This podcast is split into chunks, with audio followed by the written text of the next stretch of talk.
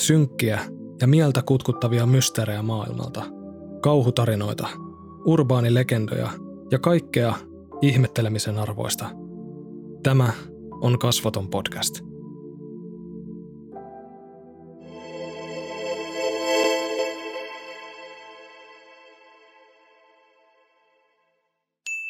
Tiesitkö, että sinulla on keskimäärin 70 000 ajatusta yhden päivän aikana? Vuonna 2015 neljänneksi tehokkain supertietokone maailmassa käytti 40 minuuttia simuloidakseen vain yhtä sekuntia ihmisen aivotoiminnasta.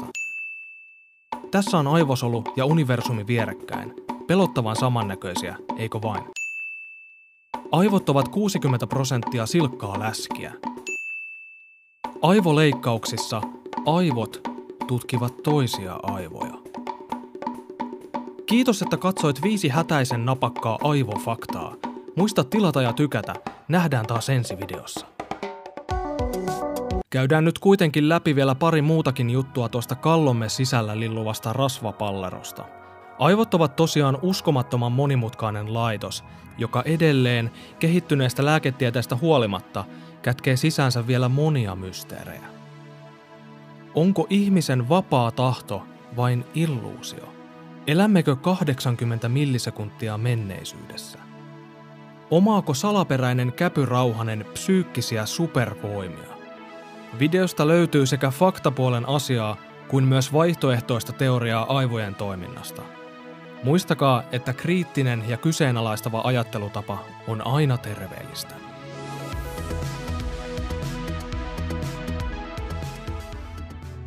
Joskus näennäisesti ikävä aivotapahtuma voi muuttua iloiseksi tai ainakin erikoiseksi aivotapahtumaksi. Kun vaikkapa onnettomuuden jälkeen tuo pään sisällä majaileva läskiklöntti päättää viritellä itsensä uudestaan. Näin kävi muun muassa John Sarkinille. Hän vietti 33-vuotiaana täysin normaalia golfin täyteistä päivää – kun yksi hänen pään alueen verisuonistaan alkoi hiljalleen ja huomaamatta liikkua sinne, minne se ei kuulunut, joka sai Johnille aikaan korvia huumaavan tinnituksen. John kävi läpi erityislaatuisen leikkauksen vuonna 1989, jossa kirurgi siirsi matkoille lähteneen verisuonen paikoilleen. Tämä johti ikävä kyllä massiiviseen aivohalvaukseen, ja John vaipui koomaan viikkojen ajaksi. Myöhemmin herättyään John sai kuulla, että häneltä oli leikattu sievoinen pala aivoista pois. Hän pääsi jatkamaan elämäänsä, mutta jokin hänessä oli muuttunut. Jostain syystä ja täysin puskista Johnin valtasi suunnaton halu piirtää. Hänen mieleensä tulvi piirrosideoita toinen toisensa jälkeen, ja pian John huomasi käyttävänsä kaiken vapaa-aikansa näiden ideoiden luomiseen. Äkillisen taiteilijapistoksen sanotaan johtuvan erittäin harvinaisesta aivovaurion jälkeisestä tilasta, jossa ilmeisesti aivot kytkeytyvät hieman eri tavalla, paljastaen uusia lahjoja. Ja John Sarkinin kohdalla kyse ei ollut mistään turhista tuherruksista. Hän avasi taideatelieen ja Tom Cruisen tuotantoyhtiö osti oikeudet hänen elämäntarinaansa. Yksittäisen Johnin taideteoksen hintalappu pyörii 10 000 dollarin paikkeilla. Tässä tapauksessa taisi olla onnettomuudessa onni. Erään toisen herrasmiehen aivotapahtuma ei alkanut yhtä iloisesti. Hän kärsi erittäin vaikeasta OCDstä, eli pakkooireisesta häiriöstä. Hän oli yllättäen kehittänyt itselleen niin pahan pelon ympärillämme pyörivistä pöpöistä, että hän pesi käsiään satoja kertoja päivässä ja vietti enemmän aikaa suihkussa kuin sen ulkopuolella. Lopulta OCD ja sen tuoma masennus kasvoi liian vaikeaksi kestää, ja hän päätti ottaa aseen ja kohtalonsa omiin käsiin. Luoti lävisti miesparan kallon ja sattuipa osumaan juuri siihen alueeseen aivoissa, joka on vastuussa OCDstä. Hän kuitenkin selvisi kuin ihmeen kaupalla, ja pöpökammot lensi huit helvettiin aivokimpaleen mukana. Kyseenalainen, mutta tehokas hoitotoimenpide.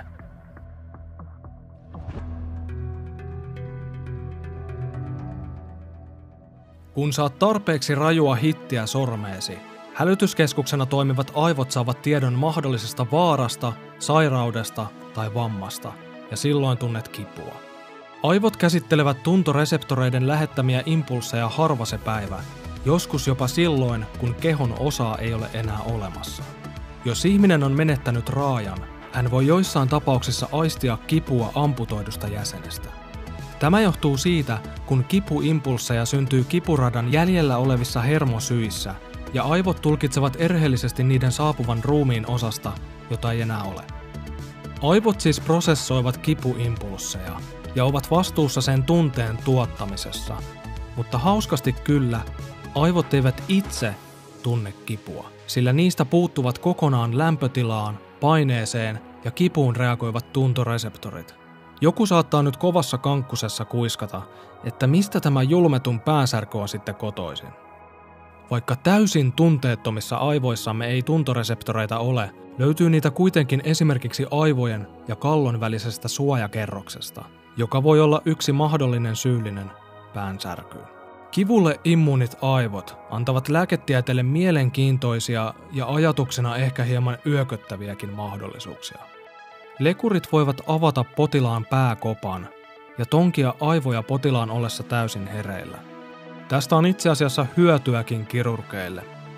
Jos potilaan silmät alkavat kesken leikkauksen heittää hedelmäpeliä ja kieli kiristyy umpisolmuun, niin tietävät hän olla sorkkimatta juuri sitä kohtaa aivoista.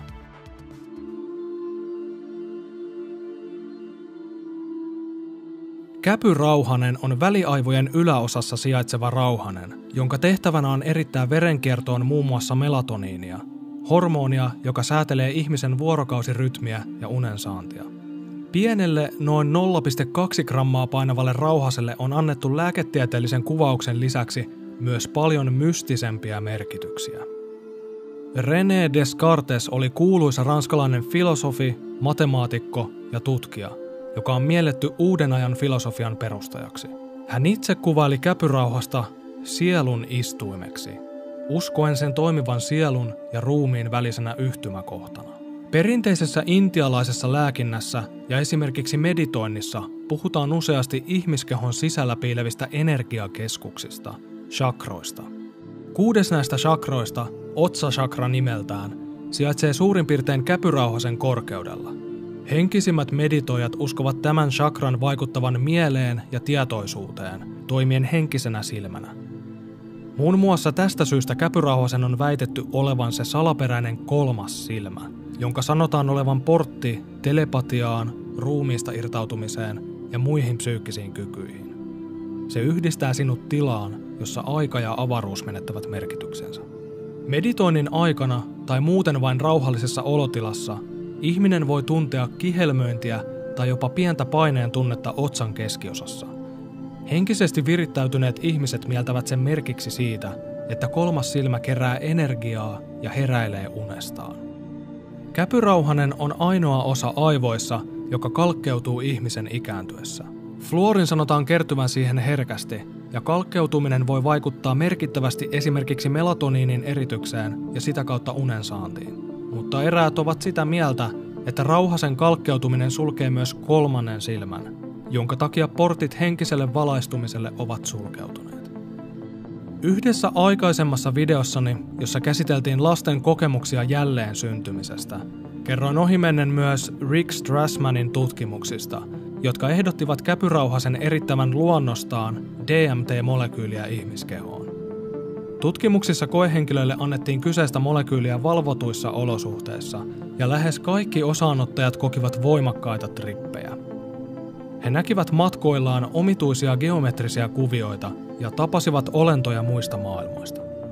DMTn muodostumista luonnostaan ihmiskehossa ei ole pystytty todistamaan, mutta vuonna 2013 Louisianan yliopistossa, tarkemmin Steven Barkerin laboratoriossa, DMTtä löydettiin elävän rotan käpyrauhasesta.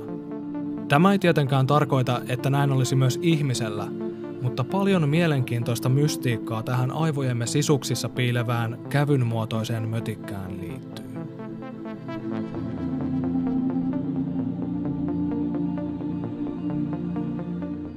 Jos et sitä ennestään jo tiennyt, Tubessa majaileva Vsauce-kanava on tupaten täynnä törkeän kiinnostavia, tiedepohjaisia faktavideoita maailman ihmeellisyyksistä. Jos Lontoo taittuu ja omaat edes jonkinlaisen mielenkiinnon ympärilläsi olevaan maailmaan, niin suosittelen. Tämä kanava on opettanut minulle muun muassa seuraavia aivofaktoja. Aivot ovat kaikessa monimutkaisuudessaan ällistyttävä laitos. mutta siitäkin huolimatta ne tarvitsevat oman aikansa ärsykkeiden prosessoimiseen. Kun katselet ympärillesi, lähetät jatkuvasti hurjan määrän informaatiota aivoillesi. Ne joutuvat kaiken analysoimisen ja virheiden korjauksen lisäksi kääntämään kuvan myös oikein päin, sillä verkkokalvolle syntyvä kuva on ylösalaisin ja peilikuva todellisuudesta. Tämä johtuu siitä, että silmä taittaa alhaalta tulevan valon ylöspäin ja päinvastoin, kuten myös vaakasuunnassa. Itse asiassa vastasyntynyt lapsi näkee maailman todennäköisesti aluksi ylösalaisin, ennen kuin aivot totuttelevat ohjaamaan kuvan oikeinpäin. Aivoilla on siis kaikesta päätellen rutkasti prosessoitavaa, ennen kuin ne rakentavat sen, mitä näemme ja koemme, eli todellisuuden, missä elämme. Tähän prosessiin aivot kuluttavat keskimäärin vain hieman silmänräpäystä pidemmän ajan, noin 80 millisekuntia. Tämä tarkoittaa sitä, että kaikki mitä näemme, koemme tai ylipäätänsä teemme, on todellisuudessa tapahtunut jo 80 millisekuntia sitten. Voidaan siis sanoa, että elämme menneisyydessä. Eli seuraavan kerran kun joku kehottaa elämään hetkessä, voit ilmoittaa, ettei se yksinkertaisesti ole mahdollista. No, 80 millisekuntia ei ole paljon, mutta on silti hämmentävää ajatella, että me kuljemme täällä ympärinsä sinne tänne ja tietoisuutemme laahaa pienellä viiveellä perässä. Aivot kuitenkin tottuvat tähän viiveeseen ja mieltävät ne välittömiksi tapahtumiksi, jonka ansiosta asian tiimoilta on saatu väännettyä mielenkiintoisia kokeita.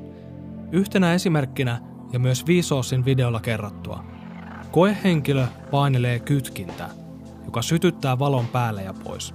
Kytkimeen on asetettu 80 millisekunnin viive, ja hetken nappulaa paineltuaan aivot tottuvat viiveeseen, ja koehenkilöstä tuntuu, että valo syttyy välittömästi.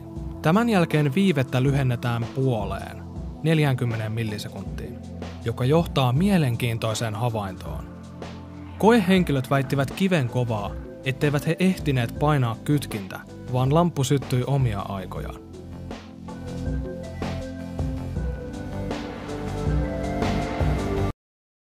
Vapaa tahto tarkoittaa ihmisen kykyä tehdä harkittuja valintoja. Ihmiskunta on väitellyt sen olemassaolosta jo antiikin ajoista asti, mutta päänsä puhkipohtineiden filosofien viereen on nyt istahtanut myös ryhmä tiedemiehiä, jotka yrittävät ratkaista tätä iänikuista kysymystä tieteen voimin. Onko vapaata tahtoa olemassa? Näiden tutkimusten edetessä osa neurotieteiden ammattilaisista on itse asiassa tullut siihen johtopäätökseen, että sinun ja minun kyky tehdä valintoja vapaasta tahdostamme voi olla vain pelkkä illuusio. Skipataan tässä kohtaa filosofiset kiistelyt vapaasta tahdostamme ja keskitytään sellaisiin merkillisyyksiin, joita ihmisestä ja tarkemmin ihmisen aivoista on mitattu. Näissä mittauksissa ja testeissä on käynyt ilmi, että mielemme tekee päätöksiä ennen kuin olemme niistä itse tietoisia, joskus jopa huomattavasti aiemmin. Testit ovat kattaneet vain ihmisen yksinkertaista motoriikkaa sekä harjoitustehtäviä, mutta ne ovat saaneet osan tutkijoista häiritsevään johtopäätökseen. Emme kontrolloi omia tekemisiämme niin vahvasti kuin luulemme. Kaksi saksalaista tiedemiestä teki merkillisiä havaintoja aivojen toiminnasta jo 60-luvun puolivälissä. He pyysivät koehenkilöitä liikuttamaan sormiaan silloin kuin itse vapaasta tahdostaan halusivat niin tehdä. Tutkijat hämmästyivät havaitessaan, että juuri ennen sormen liikuttelua koehenkilöiden tietoinen aivotoiminta laski hetkellisesti. Vasta sen jälkeen siitä aivojen osasta, joka vastaa ihmisen tietoisista ja vapaaehtoisista liikkeistä, lähti käsky liikuttaa sormea. Tutkijat eivät voineet muuta kuin hämmentyneinä todeta, että alitajunta oli antanut käskyn liikuttaa sormea – ennen kuin koehenkilö oli sitä tietoisesti päättänyt. Kaikki tiedeyhteisön jäsenet eivät kuitenkaan purematta nielleet moisia väitteitä, sillä se soti itsestään selvänä pidettäviä asioita vastaan. Suurin osa jättikin tutkimukset tyystin huomiotta. Benjamin Libet jatkoi saksalaistutkijoiden työtä 80-luvulla, lisäten kokeeseen myös kellon, jota koehenkilöiden piti tuijottaa, samalla kun liikuttelivat sormiaan silloin kun halusivat. Benjaminin saama data osoitti, että alitajunta puuttui sormen liikutteluun noin 0,35 sekuntia ennen kuin henkilö oli tietoisesti päättänyt sitä liikauttaa. Tutkija oli sitä mieltä, että meillä ei ole vapaata tahtoa, mitä tulee liikkeidemme alullepanoon, mutta pystymme tietoisesti estämään liikkeen juuri viime hetkellä. Toisin sanoen, emme voi aloittaa niitä, mutta voimme pysäyttää ne. Nykyaikana tekniikka on parantunut, ja aivotoimintaa voidaan tutkia yhä tarkemmin. Neurotieteilijä Itzhak Fried kiinnitti elektrodeja koehenkilöiden aivoihin, jotta pystyy tallentamaan niiden aktiivisuutta tarkemmin. Kokeessa henkilö paineli nappulaa, ja Itzhak huomasi, että aivojen neuronit aktivoituivat jopa 1,5 sekuntia ennen kuin henkilö teki tietoisen päätöksen painaa nappulaa. Tutkija pystyi näitä impulseja seuraamalla ennakoimaan 80-90 prosentin tarkkuudella, että koehenkilö tulee painamaan nappulaa 700 millisekunnin päästä. Mitä tämä sitten tarkoittaa? Ohjaako alitajuntamme kaikkia tekojamme? Elämmekö vain siinä illuusiossa, että meillä on vapaa tahto tehdä mitä huvittaa? No, kokeissa käytiin läpi vain erittäin yksinkertaista ihmisen motoriikkaa, eikä siitä kannata lähteä tekemään turhan nopeita johtopäätöksiä. Jos siis voimme edes tehdä päätöksiä. No ainakin tiedän sen, että jos alitajuntasi antaa sinulle nyt käskyn klikata tuota tykkään nappia, niin ei kannata kyllä missään nimessä vastustaa meitä suurempia voimia, jotka kaikessa viisaudessaan opastavat meitä oikealle tielle elämässä. Tämä oli Kasvoton podcast. Kiitos kun hyppäsit kyytiin ja roikuit mukana loppuun asti. Ihmetellään taas ensi jaksossa.